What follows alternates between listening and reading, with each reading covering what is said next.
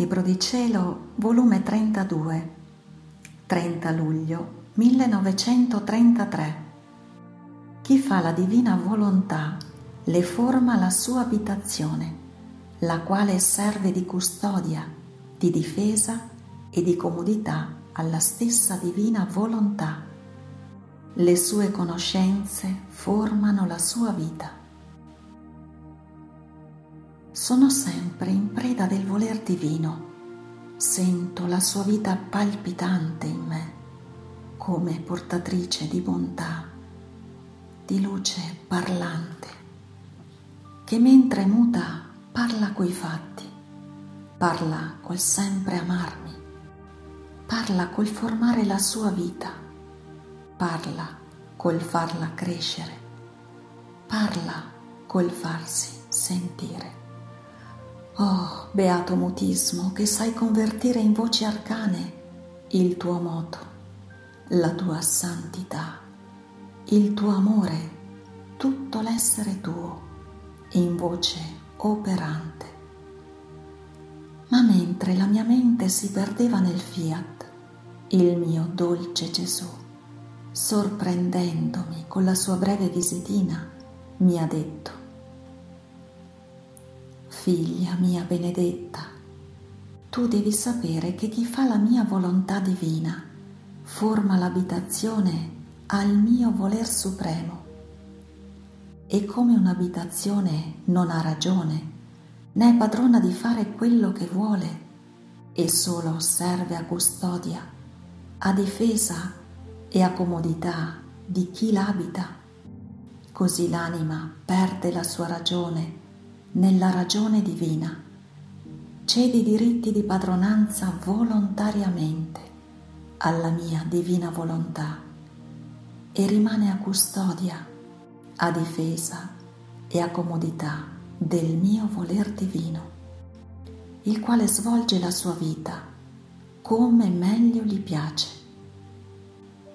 Ora la volontà umana col fare la mia non solo si cambia in abitazione per la mia, ma resterà un'abitazione onorata che il mio fiat friggerà con fregi divini. Questa sua abitazione formerà la sua reggia, di cui gli stessi angeli ne resteranno stupiti.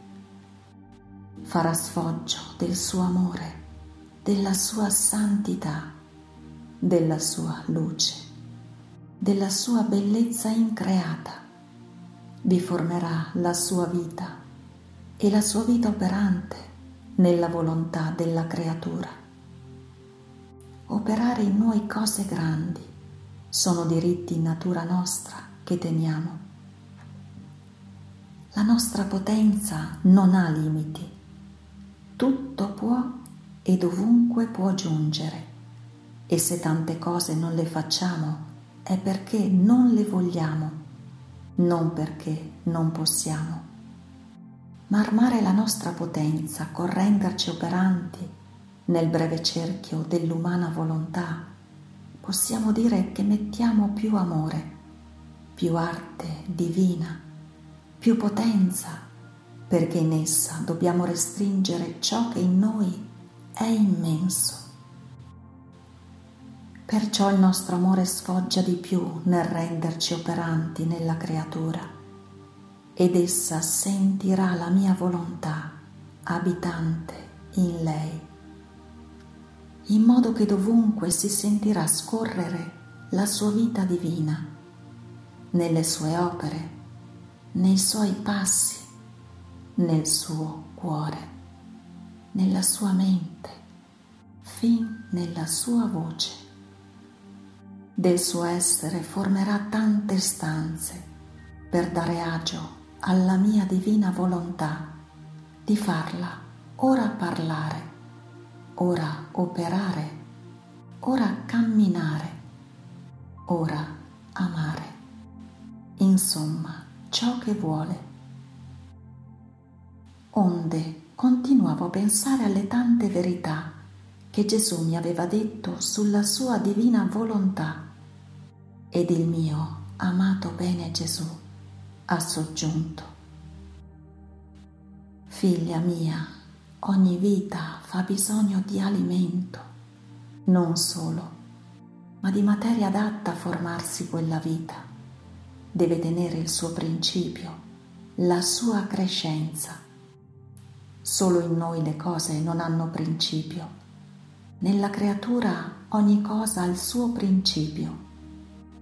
Quindi, per avere principio la vita operante della mia divina volontà nella creatura, dovevo somministrare la materia prima per formarla. Ma sai tu quali sono state queste materie prime? Le prime conoscenze e verità che ti ho manifestato sulla mia divina volontà. Esse hanno formato l'umore, il calore e il primo atto di vita per dare principio alla sua vita.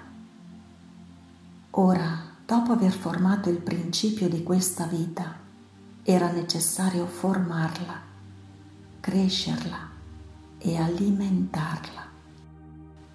Sicché, come sono proseguite le mie manifestazioni sul mio volere, chi è servita a formarla, chi a crescerla e chi ad alimentarla.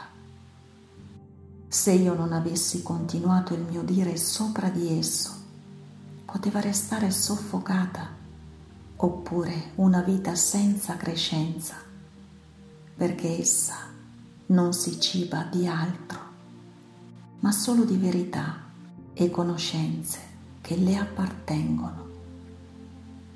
Vedi dunque la necessità del mio lungo dire sul mio fiat era necessario per farlo conoscere alla creatura, era necessario per formare la sua vita e non farle mancare l'alimento divino delle sue stesse verità che solo le possono servire per alimentarsi. Perché fuori della creatura la mia volontà non ha bisogno di nulla e di nessuno da per sé stessa in natura sua è vita, cibo, alimento e tutto. Invece nella creatura, volendo la parte sua concorrente, a via di conoscenze e verità che le appartengono, forma la sua vita, a seconda che più o meno essa conosce. E queste conoscenze formano un connubio indissolubile tra l'uno e l'altra, la sostanza, il calore, la crescenza, il cibo della vita, della mia volontà nella creatura. Ecco, perciò ritorno al mio dire, perché serve alla mia stessa volontà in te e a te per fartela più conoscere, amare e apprezzare. Quindi, quando le creature sentiranno che il mio lungo dire, le mie visite quasi continue, le mie tante grazie, servivano a formare la vita della mia volontà divina in te, non si meraviglieranno dei modi che ho tenuto, delle grazie che ho fatte, delle tante verità che ho detto. Era vita che dovevo formare e la vita ha bisogno di atti continuati. Che vita può dire che non ha bisogno di atti continui? Nessuna. Le opere non hanno bisogno di atti continui, ma la vita necessita respiro, il palpito, il moto continuo un cibo che ogni giorno la sostiene, una veste che la copre, un'abitazione che la tiene al sicuro. Vedi dunque che tutto ciò che ho fatto e farò era necessario per me, per formare questa vita della mia volontà divina. Era necessario per te, per riceverla e possederla e non farle mancare nulla di ciò che conveniva a una vita divina. Quando io agisco, agisco con sapienza, ordine e armonia divina. Doveva dirti che dovevo formare questa vita della mia divina volontà in te senza fartela conoscere, senza darti le materie divine per formarla e il cibo continuo per farla crescere. Io non so fare queste cose. Se dico che voglio, devo dare tutto ciò che occorre e in modo sovrabbondante per fare che la creatura possa fare quello che voglio. E siccome le creature non conoscono il mio modo di agire, si fanno delle meraviglie, ne dubitano e certuni giungono a condannare il mio operato e la creatura che ho preso di mira per compiere i miei grandi disegni che gioveranno a tutto il mondo intero. Perché la vita della mia volontà divina operante nella creatura non è soggetta né a morire né a finire, ma avrà la sua perpetuità in mezzo alle umane generazioni. Perciò lasciami fare e segui sempre il tuo volo nella mia divina volontà. Fiat.